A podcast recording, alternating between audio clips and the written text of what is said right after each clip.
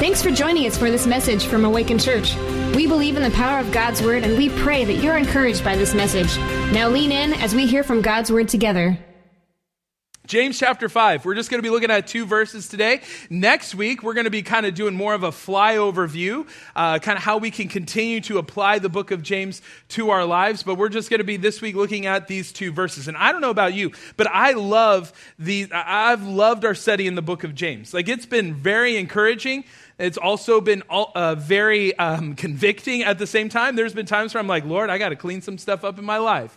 Uh, there's some things I got to get right. Man, I thought I was following you doing this right, but according to James, maybe I've gotten a little off base. And so it, it's been really healthy and good for me in this. And I know for a lot of you, it's the same thing. I've talked to a lot of you where you're like, man, I- have been so convicted by this. The Lord convicted me about this. The Lord encouraged me here, you know?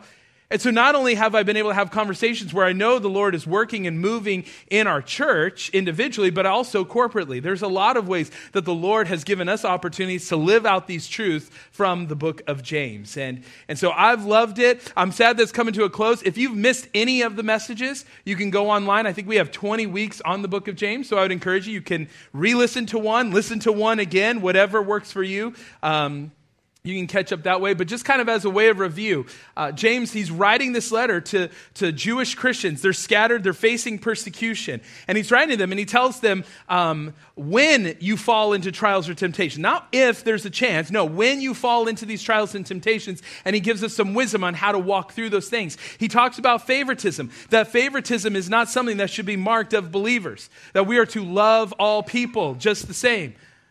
And then he talks about words and he's talked about wisdom and he's talked about how maybe there's things in our lives, sins in our lives that we were just like, hey, it's okay, we're justifying it. It's okay that I make my plans. It's okay I talk like this. It's okay I spend my money like this. And maybe we got a little off base and he, he comes and he talks to us about that stuff.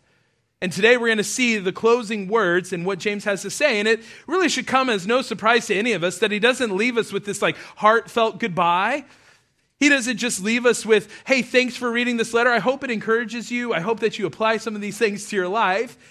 He doesn't want to leave us with warm fuzzies at all. He just simply ends the letter, but he gives us a challenge at the end of this letter. It's a bold challenge, and it's a call to action for us as the church. And it's not just the walls of the church, the building, it's we. We as the people make up the church. And so here's the call to action that he gives us to rescue wandering sinners from their inevitable death. In fact, the title of today's message is Operation Restoration. A few summers ago, our family, we vacationed in Florida. We like to go to Destin, Florida every now and again, and we stayed at this Airbnb. And it was a really cool Airbnb. Um, it was kind of in this gated community area. And I, I, you know, to be honest, I think people in Florida, specifically in Destin, they might own two houses. One they live in and one they just rent out because, like, those things are always being rented out, you know? It's kind of a crazy area there. But but we stayed in this area. They got they had like swimming pool in there. I think they had basketball courts. I know they had bike trails because Brody and I we would ride bikes in the neighborhood. And so as a young family, it was cool. Anywhere we wanted to go, we could walk. In fact, across the street there was uh, this like supermarket. There was kind of like this uh, place where you get souvenirs. There was a restaurant. There was all these things across the street. So really, the only time we ever needed to get in the car was when we were going to the beach. And so it was really cool that we were able to do this as a family. But I ran up to a challenge every single day. And it was the same challenge. You want to know what that challenge is? My kids do not listen to anything that I say. like, they do not listen to any of the words that come out of my mouth. I think they just think I like to talk to hear myself. Like, I don't like to do that. But that's it. They don't listen to anything. And maybe you can relate. Maybe I'm just a bad father. I don't know. But my kids do not listen to anything that I say. Because everywhere we walked, I had to constantly direct my kids off the wrong path and help them stay on the right path. And so every time we would walk somewhere, I'd be like, all right, guys, remember, sidewalks are for kids, streets are for cars. Hold my hand, don't go past the stop sign, stay on the curb, you know, like don't don't go into the street. And this happened over and over and over and over again every single day. It was getting exhausting. And of course, you know, if you have kids, you know what it's like. They like to, it's an adventure. Like they like to, it's just so cool to go out into the wide open world, you know, run wherever you want and do whatever. And so to be like, Dad, can we run to the stop sign? And I'd be like, that's fine. And so they would run. I said, don't go past the stop sign. They would run past it, but they'd be holding on to the stop sign. You know, I didn't go past it. I'm still touching it, you know. They might pretend like, oh, I'm accidentally falling into the street. And so, you know, they do those kinds of things. Or, I don't want to hold your hand because I'm too cool, you know? Like, you're seven years old. Like, calm down, all right? Like, you're not that cool, okay?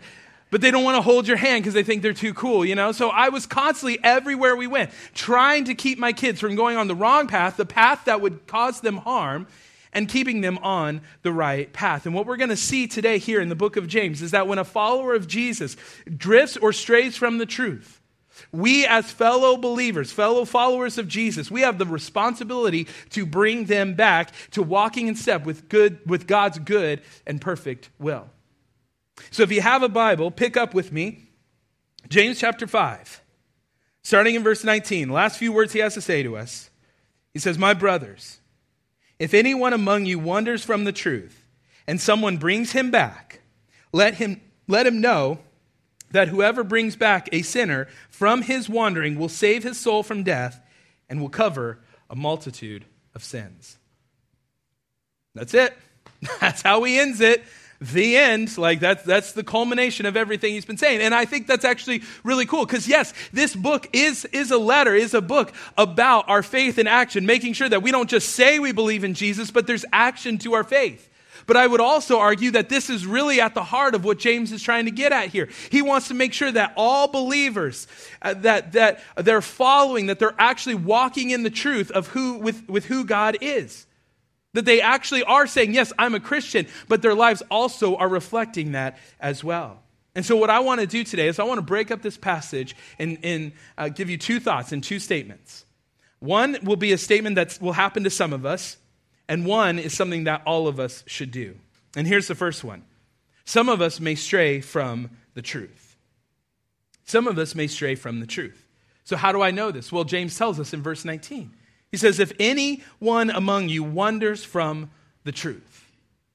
James knows that none of us are immune to straying from the truth. And this shouldn't, again, come to a surprise to us because as we look back on everything James has said, He's constantly trying to remind us, constantly trying to tell us, hey, make sure that you're walking in step. Make sure you're careful with what your words have said. Make sure that your words uh, are good and appropriate. Hey, make sure that the way that you use your money, make sure the way that you're, you're walking through life, there's wisdom in that. He's constantly over and over and over again making sure we haven't bought into a false doctrine or bought, bought into something that's wrong, but making sure that we're staying on the path.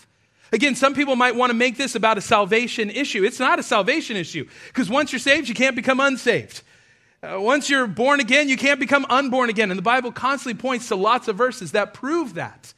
So it's not a salvation issue. It's just that James wants to make sure that we're not wandering from the wrong path, that we're not straying away, but that we're walking in the truth. We're walking in the path uh, uh, uh the right way, going in the right direction. Again, he's saying that there's some who claim to be Christians but aren't living like some, like them. He's also saying that there's some who clung to the truth, but maybe they bought into a false doctrine, going the wrong way, and they're not living like one. He wants to make sure that we're staying on the right path. Again, in the context of everything James is saying here, he's like, there might be some people in your midst that really aren't Christians. Or maybe they say they're Christians, but man, they're not living like one. I mean, go back and look at what, what this letter has to say. He's like, they might not be living like one. It reminds me, years ago, Jen has an older sister, or a younger sister, rather. And uh, years ago, we were in Albuquerque, which is in northern New Mexico. And she had to go to this Christian um, camp. Her, her parents were sending her to this Christian camp. So Jen was like, hey, I got to go drive my sister to this camp. And I was like, man, I lived in southern New Mexico. Like, let's just swing by the city called Las Cruces. And I was like, we can go there. Like, when I was in middle school, that's the city I grew up in. And I was like, I want to go check out this restaurant. I could show you this old, my old stomping grounds, and we'll head back up to Albuquerque. So we're going to just make this big kind of like triangle, right? And so I get in the car. We get down there just fine. We get down to the city, drop her off. And Jen goes, I heard that there's a shortcut to the city of Las Cruces. And I was like, great. Let's do it. Now, that was mistake one, but you know, young, naive, foolish Nate. I've been married a lot longer, you know, now 16 years. We've dated for a lot longer. I kind of know Jen. That was a foolish mistake for me to just go off on a whim, but you know. So, I, so we were, I was like, okay, that's great. But mind you, this is the time when you don't have iPhones. We didn't have iPhones. You couldn't just go to Google Maps and go, okay, how do I get to Las Cruces from where we were? and gives you three different options. This was even pre MapQuest. Does anybody remember MapQuest? Like that, right? Like you would go and you'd print off all the directions, you put in a three ring binder, and you just kind of flip your way to where you were going, right? Like that's how, that's how we live life, right? Like the struggle was real. So we didn't have any of that stuff, right? Like we just went on a hunch. So we get on this highway, and of course, being down there, having lived down there, I'm somewhat familiar with the cities and the names of the cities down there, and I'm going, none of these are near Las Cruces. This isn't good. So we get off at the next big city that's down there. And we go to this gas station. I buy this thing called a map and I take it to the clerk there. I open it up and I said, Where are we and how do I get to Las Cruces? And so the lady back there, she was like, Well, you're in this town. We're like, because we're headed towards Texas. Like, that's where we're going, the complete opposite direction. And she's like, Well, you need to turn around here. And if you take this highway and then you get off at this highway, then you get there. Like, we were completely lost and needed direction to get to the right path because we strayed from the path that we knew. We strayed from the highway. Again, James was wanting to make sure that none of us are straying from the truth. That we're not saying, yeah, I'm a Christian, I'm a follower of Jesus, I believe, but we've compromised in some ways, that we've let some sins into our life. He wants to make sure that we're following the right path. Again, many of us, we know things about our faith. We know things about God. We know things about the church. We know, yes, Jesus came, He lived, He died, He rose again. We know those things. We know everything that a good Christian is supposed to know. We know the talk. We know how to walk. But the reality is, some of us here today have strayed from the truth. Even one of the great hymns of our, of our time goes, Prone to wonder, Lord, I feel it.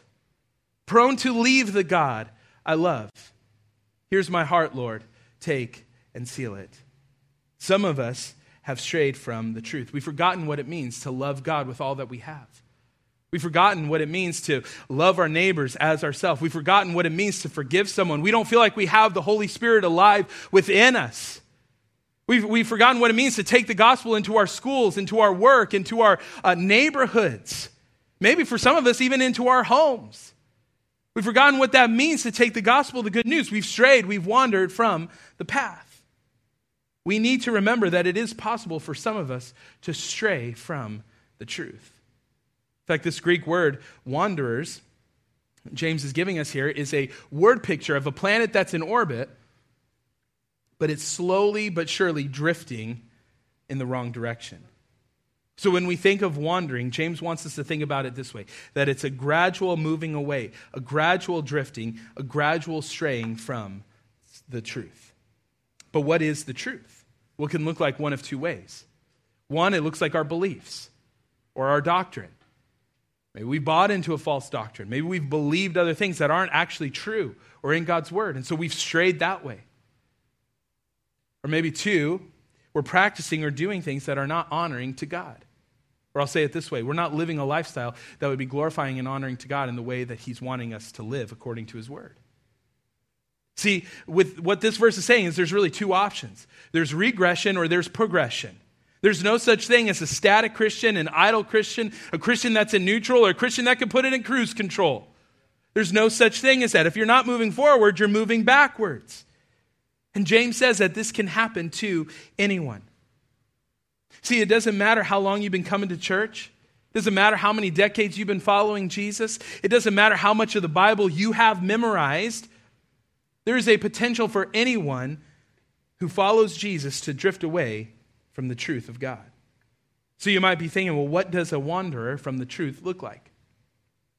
Because I, when I think back in moments in my life when I've wandered from the truth, when I've strayed from the truth, and maybe you can relate, it's not always all out rebellion, right? Again, that's not the word picture James is giving us here. It's a slow, it's a subtle drift, it's a roaming away. But what does a wanderer look like? Well, it starts with neglect. If you're going to wander from the truth, as James is describing here, it's going to start with neglect, which is taking your faith for granted.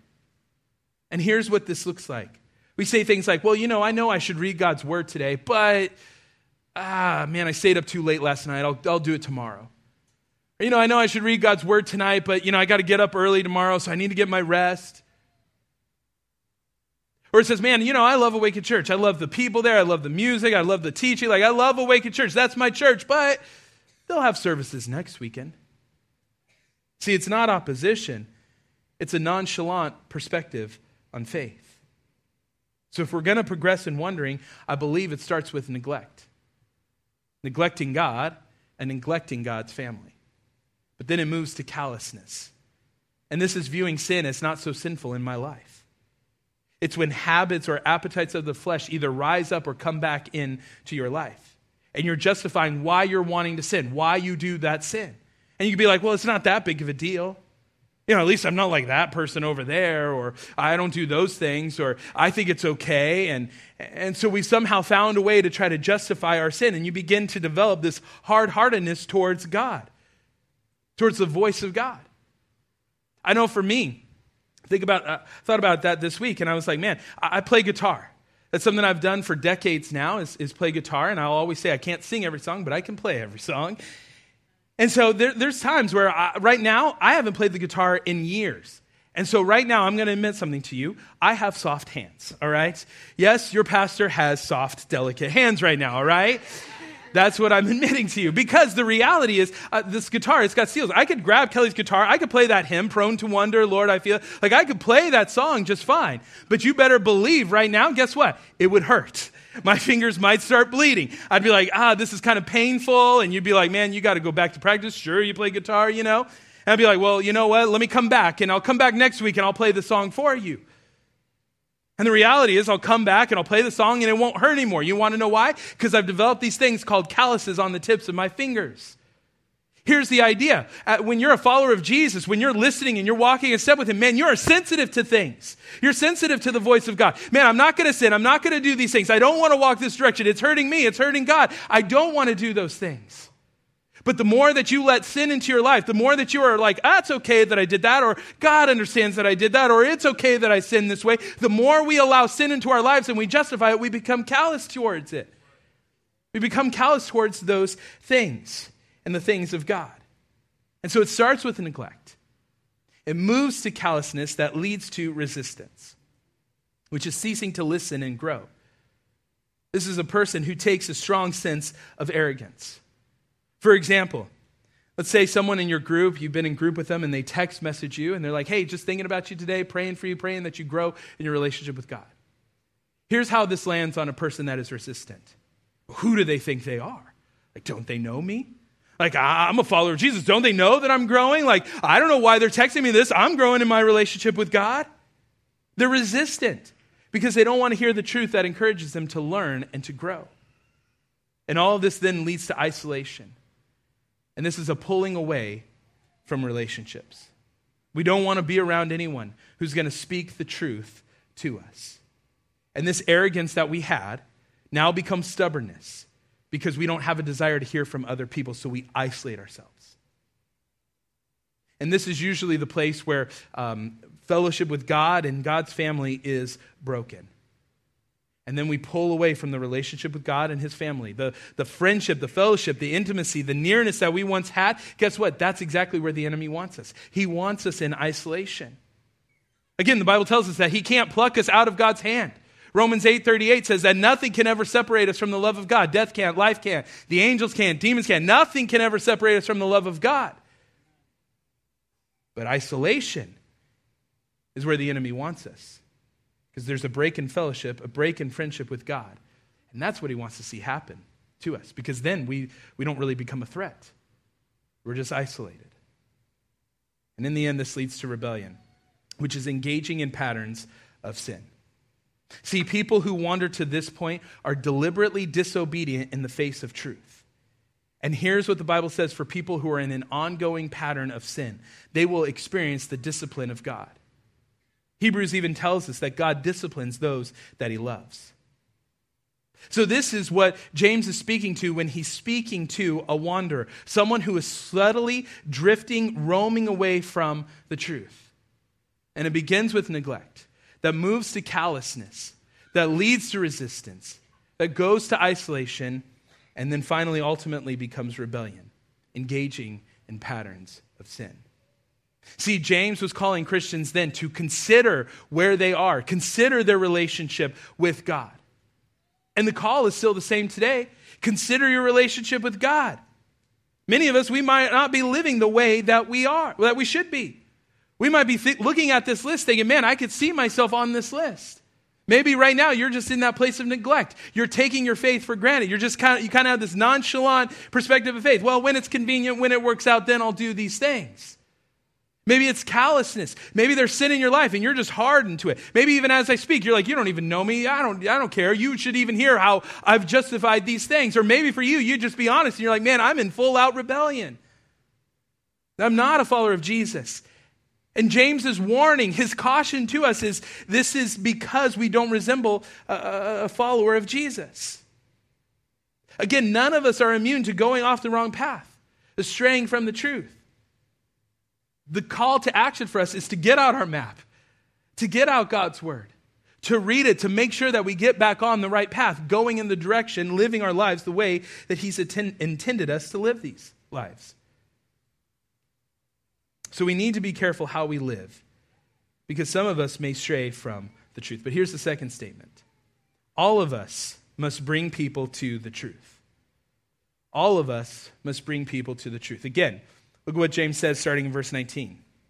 My brothers, if anyone among you wanders from the truth, here's the call to action for us, and someone brings him back, let him know that whoever brings back a sinner from his wandering will save his soul from death and will cover a multitude of sins. God wants his people to be a part of restoring other believers who have wandered from the truth. Now, this doesn't negate the fact that Jesus has called us to go out into all the world and preach the gospel, right? Like, we're still called to do that. Jesus still wants us to do that. But in the context of what James is saying here, is he also wants us, when fellow believers are wandering or straying from the truth, he wants us to go out and seek them out and bring them back into the family of God. And I believe the ultimate desire of a restorer is to see that brother and sister in Christ brought back into fellowship, brought back into relationship with God and God's family. To sit back and see that, that believer in Jesus that we love wandering or drifting away, to sit back and do nothing is like for me on vacation. Watching one of my kids go out into the street where I know there's danger, and me just stepping back going, Well, you know what? It's their life. Let them do their own thing. Let them do them, you know. Let them live out their own truth, do their own thing. And let them figure out their own journey. No. You would look at me and you go, What's wrong with you? You're a bad father. What's wrong with your family? There's dysfunction in there. In the same way, God's word tells us that we, as the church, we are a family. The reality is, there's some people in here that you love. There's some people in here that you just like. And then there's some people you're like, I'm glad Jesus loves them because I can't right now, all right? Listen, whether they come to this church, whether they go to another church, we are all called the family of God. And we better get used to loving each other because we're going to, eternity is a long time to not like each other, right? So we better start to learn to love each other and care for one another, just like you and your family. If you saw any one of your family going off, you would care them, for them, you would love them, you would make sure they wouldn't go the wrong direction. Same thing here. We care and we love those who are wandering or drifting from the truth. And when God, and when one of us wonders, God's desire is to use his family, to restore his family back into fellowship with him and his family. So, how do we be that restorer? What does this look like? Well, what's cool is the Bible lays out for us what a restorer looks like. And what it looks like is Matthew 18. And this gives us the, the way, an example of how to carefully, compassionately, and mercifully bring back wanderers, whether they're wandering by accident, they had no clue, or whether it was purposeful wandering. They're drifting because they don't care what the Bible has to say. And so, as we look at Matthew 18, I want us to notice a couple of things here. The process is slow, it's careful, and it's compassionate. In fact, we'll just look at these just one by one. Look at what it says Matthew 18, starting in verse 15. If your brother or sister sins, go and point out their fault just between the two of you. If they listen to you, you have won them over. Now, pause right there. Do you see the end goal? Do you see what, what we're supposed to do? The goal is not to be right. The goal is not to have power. The goal is not to bring shame and humiliation. The end goal is to win back our brother and sister in Christ. We see here in James that this is a very serious situation because the eternity of souls, of people, are at stake.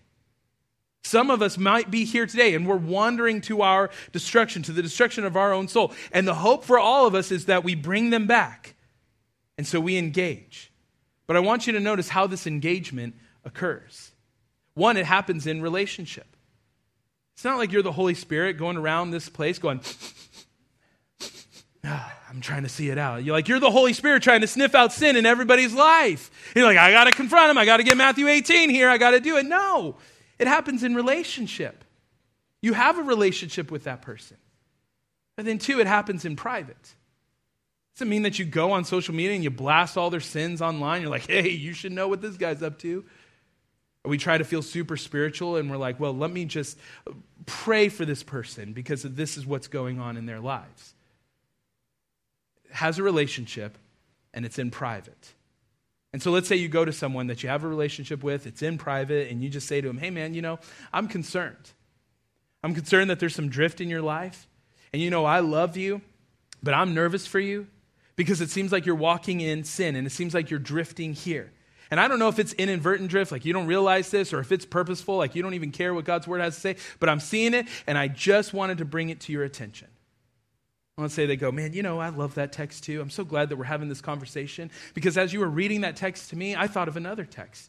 It's what Jesus said in Matthew chapter 7. And he's talking about this guy who has a log in his eye, but he's trying to point out the speck in the other guy's eye. And he was like, You know, just as you were talking, I just realized, hey, you're log face and I'm speck. So why don't you go into God's word, get that log out of your eye, and then we'll deal with this little speck in my eye uh, next. And so now clearly it's elevated. It's clearly gone to another direction. So what do you do next? Well, verse 16 says, But if they will not listen, take one or two others along so that every matter may be established by the testimony of two or three witnesses. See, this second part is slow, but I want you to see what has just happened. We've gone to this person, we're lovingly saying, Hey, I feel like there's some drift in your life. I love you. I want to make sure that it's right, that you're not drifting off in the wrong direction. I just want to bring this to your attention. They're like, No way. You're like, Okay, so what happened here? What, what do we do next? Well, one is maybe you're not seeing things well. Maybe you're missing some of the information. Maybe pride has gotten in the way. And so maybe what you're dealing with is more conflict and not a discipline issue at all. And so, what does Matthew 18 tell us to do? Does it say, hey, go get a coalition, go get an alliance full of people, and go pile on this person and beat them into seeing that you're right? No, that's not the end goal. End goal is not right. The end goal is to win them back. And so, we're not called to get other people, but we're called to get to the bottom of actually what is going on. And then we enter again, and this time it's with those who can establish evidence. We're like, is this really a sin issue or is it something else? Is it really wandering or is it something else? Is it conflict that requires godly mediation or does it need discipline? So let's say two or three go with you and you establish the evidence, evidence is established. But at this point, the person's like, no, you know what? I don't care what you have to say. I don't care what God's word has to say. I just want to live my life, do my own thing. It doesn't matter. I don't care about any of this stuff. I don't even care what the consequences are. I'm going to do what I want to do. Look at what verse 17 says. If they still refuse to listen, tell it to the church. If they refuse to listen, even to the church, treat them as you would a pagan or a tax collector. The reason church discipline is sober and requires so much care is because of this final stage. In this final stage, a church just removes affirmation that this person is a believer. It's not that we're saying you're not a believer in Jesus because only God can judge that, right? I mean, what do men know about the salvation of another person other than what Jesus taught us that by your fruit we can tell who you are? But here's what happens in this final stage of discipline a church just simply says, hey, we no longer can affirm that this person believes in Jesus. That as they're following Jesus, we can't say, hey, follow them as they follow Jesus. Because there's some things that have come out of their mouth where they don't care what the Bible has to say. They don't care that this is a sinful thing. They don't care about the consequences. They don't care about all these things. And at that moment, the church just says, hey, we don't know if they're a believer in Jesus. And the reason why this happens is because it's not to shame the person, it's to wake the person up to seeing how serious the stakes are to letting them see what is going on in their lives. Now, I understand we've been talking about a very intense thing. Like, this is how James ends it, right? And this is a heaviness. There's heaviness to this. But I love that this is how James ends this letter. Because again, just as much as I know that this book is about faith and works and those going together, I believe really this is at the heart of what James is getting at. He's writing to people who have put their faith in Jesus, said that they've put their faith in Jesus. They're professing faith in Jesus. Yeah, I love Jesus. I know Jesus. I'm a follower of Jesus. But he's like, hey, I don't know that you guys are necessarily professing or, or possessing that faith in Jesus. See, James's desire is for all believers who have wandered from God to be brought back into relationship with Him. If there's compromise, if there's things in their lives that shouldn't be there, His desire is like, hey, come back, repent, and come back and be restored, be forgiven, go, be on the right direction. I think he doesn't want any of us to deceive ourselves into believing that we are following, following Jesus or followers of Jesus if we've strayed or if we've wandered or if we've compromised in some way. And so it's important for us to talk about these things. I remember growing up, I, I would hear the pastor say, Hey, we're going to be studying James. I'd be like, Oh man, here we go. Or in my, my uh, time with the Lord, and I would read the Bible, and the Bible reading plan would come to James. I'd be like, Ah, I got to read through this quickly. Because the reality is, I don't think many of us, we like to come to James. Because the reality is, we can become so comfortable in our sin, so comfortable in what we've justified or what we've said, okay. And James just hits us square in the eyes. He gut punches us every time. And he's like, that's not the case with followers of Jesus. That's not how you should live. Be careful. Be cautious on how you live your life. And so often it's hard for us to want to read James because, man, we're comfortable with where we're at. But it's good for us to hear these things, to make these course corrections, to make sure we're going in the right direction and the right path. And this week, even as I was reading this and dealing with all this stuff, in the midst of all this heaviness that I was reading, I saw a reward. In the middle of verse 20, here's the reward that whoever brings back a sinner from his wandering will save his soul from death and will cover a multitude of sins. If the person straying from the truth, doing his own thing, living his own life, man, he's been confronted and now he turns from that truth. James wants you to know something. You will save his soul from death and cover a multitude of sins.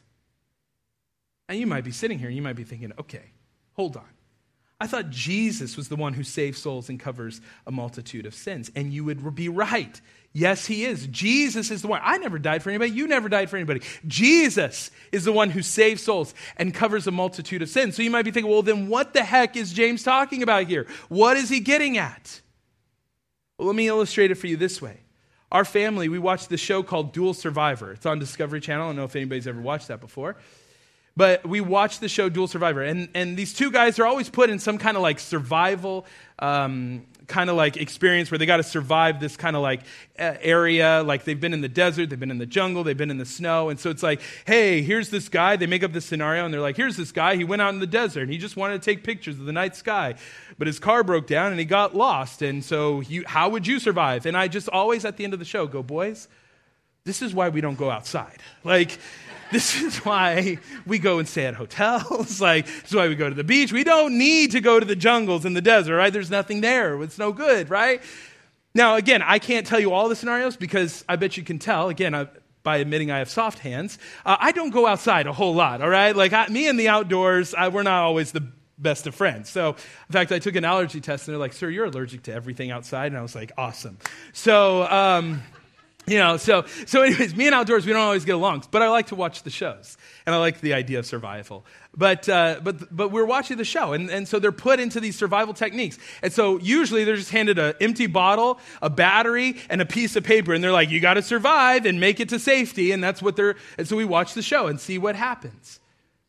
And so think about it like this. Imagine that you like being outdoors. You like surviving. You're like, I'm going to drive out into the desert and I want to experience the night sky. I want to see what's out there. I want to see all the cool things.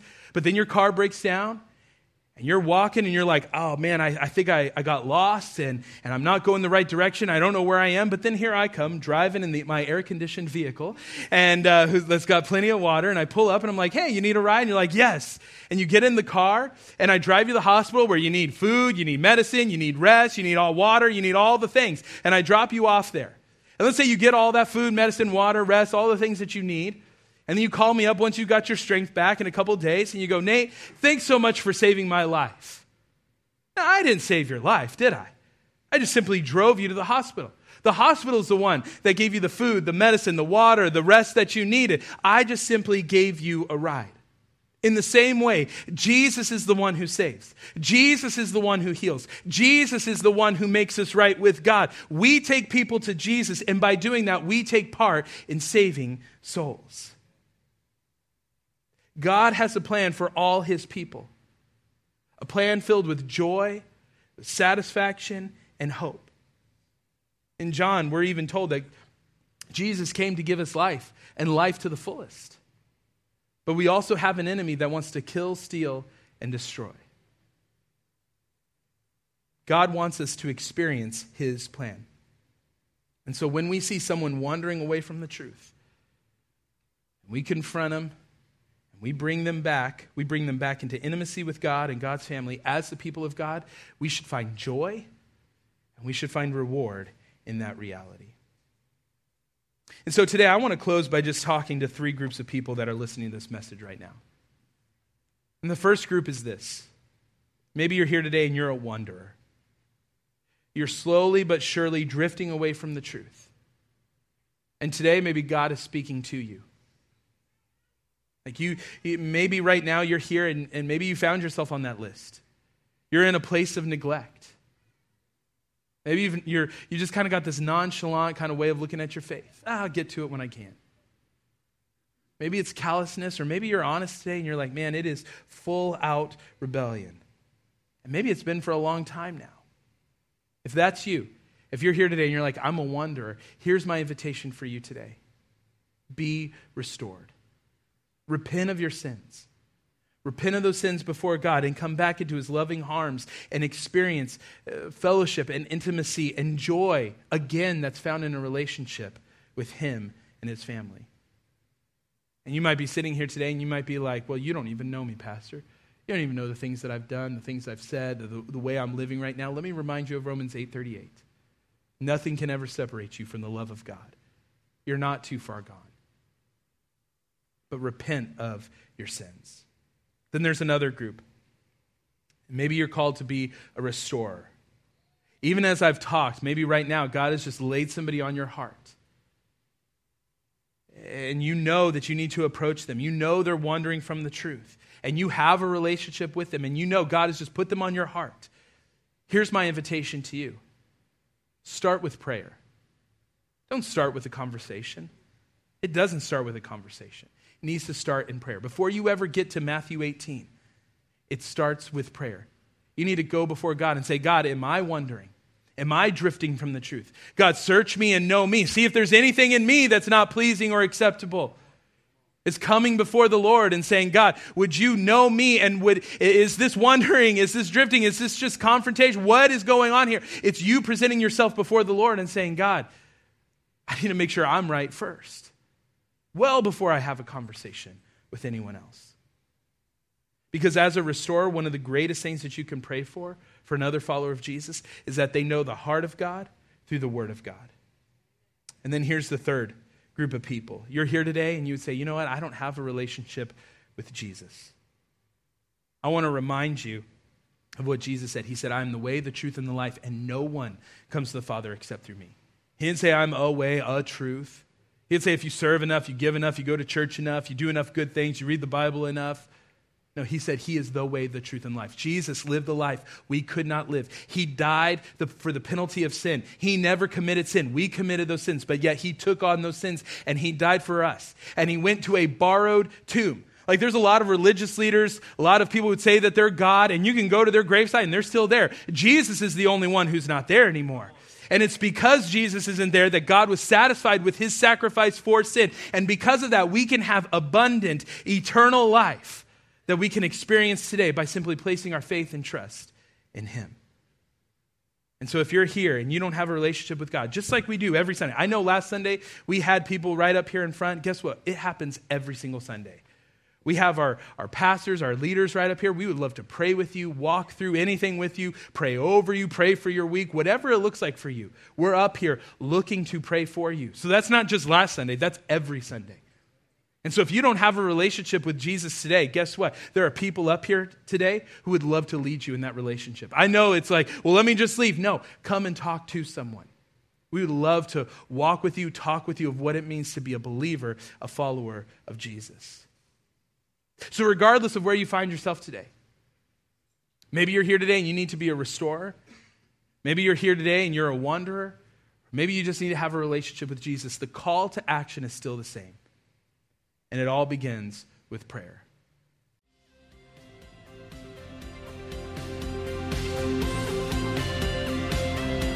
Thanks for joining us for this message from Awaken Church. We'd love to hear how this message or the ministry of Awaken has impacted your life. Let us know at awaken.church forward slash my story.